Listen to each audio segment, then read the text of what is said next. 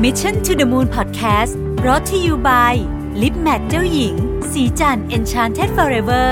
Matte Liquid Lip เนื้อเนียนนุ่ม เม็ดสีแน่น ให้เรียวปากสวยโดดเด่น ติดทนยาวนานตลอดวัน สวัสดีครับ ยินดีต้อนรับเข้าสู่ Mission to the Moon Podcast นะครับ คุณอยู่กับประวิทยานุสาหะครับ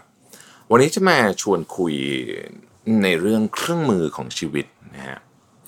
ต้องบอกอย่างนี้ก่อนว่าหนึ่งในของขวัญที่ล้ำค่าที่สุดที่ผมได้ให้กับตัวเองในปี 2019 เนี่ยก็คือการทำ30 day six pack challenge นะครับ เล่าอย่างนี้ก่อนนะฮะ คือไอ้ six pack challenge ที่ว่าเนี่ย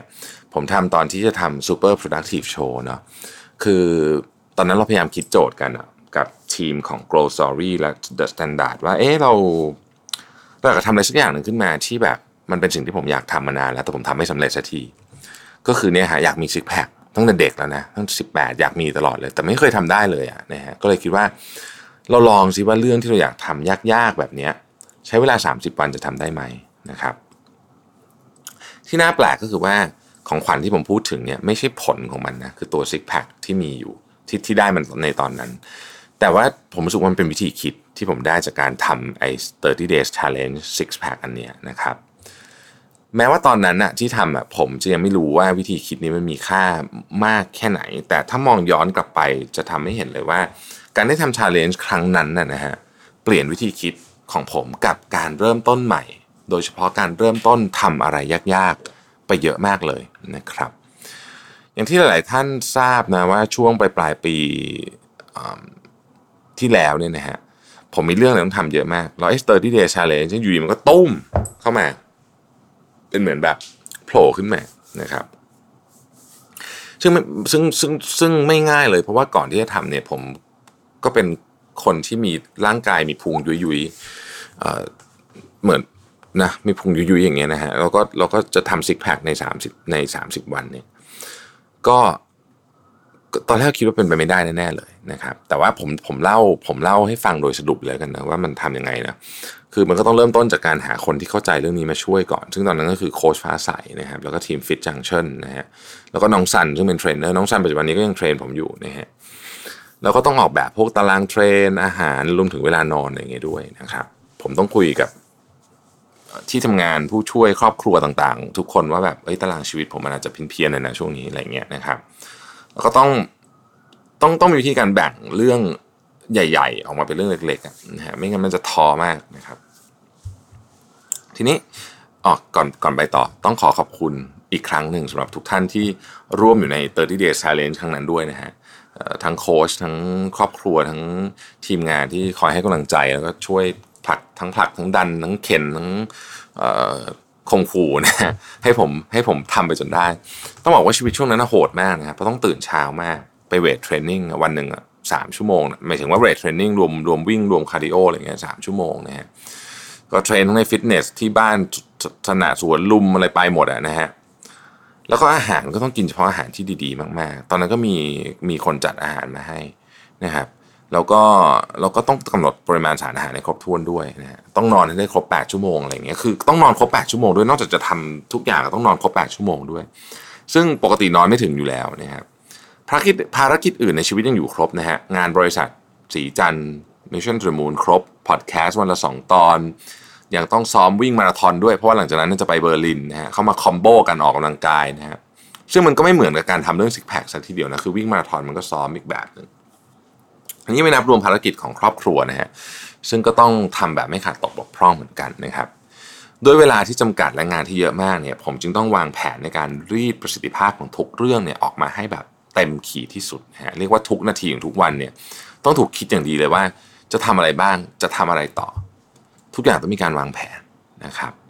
รวมถึงว่าถ้าเกิดว่าผิดแผนแล้วเนี่ยแผน B จะเป็นยังไงนะฮะแผนสำรองจะเป็นยังไง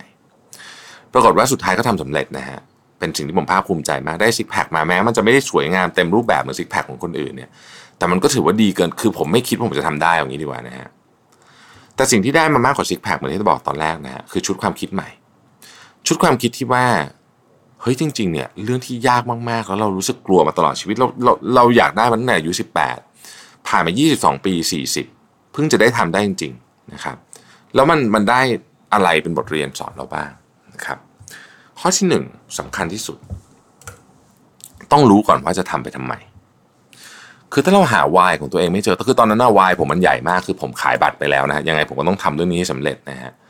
แต่ว่าการที่เรามีวายที่ใหญ่ ไม่ใช่วายที่ใหญ่ มีวายที่ชัดเจนเนี่ย มันจะทำให้เราวันที่เราท้อ วันที่เราเหนื่อยมากๆ ฉันทำอะไรอยู่วะเนี่ย เราจะตอบตัวเองได้ว่า อ๋อ เราทำเรื่องนี้ไปเพราะอะไรนะครับ อันที่สองก็คือว่า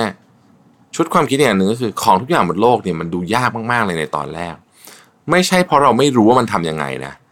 แต่ลึกๆเนี่ยมันมาจากความกลัว ว่าเราจะทำสิ่งที่เรารู้แหละว่าทำยังไงไม่ได้ต่างหากซึ่งในเคสของซิกแพคนี่ใช่เลย ทุกคนรู้อยู่แล้วว่าจะทำยังไงให้ได้ซิกแพค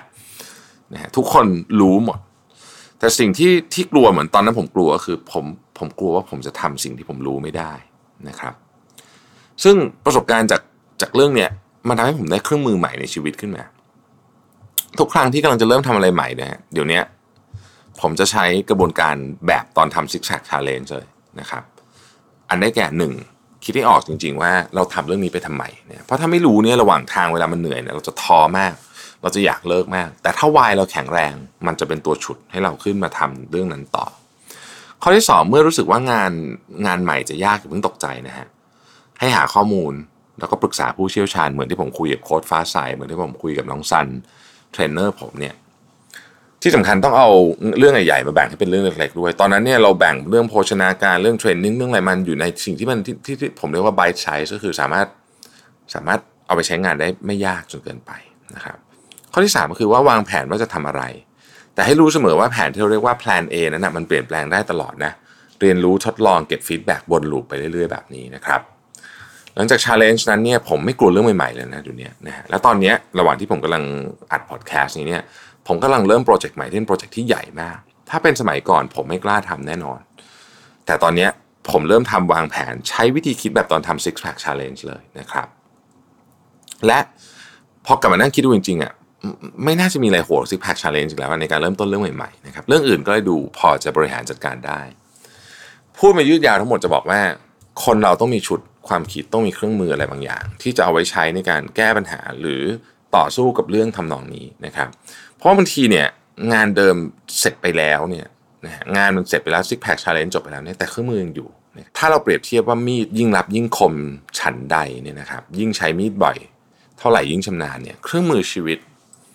ก็เป็นแบบนั้นเหมือนกัน ขอให้ทุกท่านมีเครื่องมือชีวิตที่เจ๋งมากๆเลยนะครับ ขอบคุณที่ติดตาม Mission to the Moon Podcast เราพบกันใหม่ในวันพรุ่งนี้ครับ สวัสดีครับ Mission to the Moon Podcast Presented by Lip Matte เจ้าหญิง สีจัน Enchanted Forever Matte Liquid Lip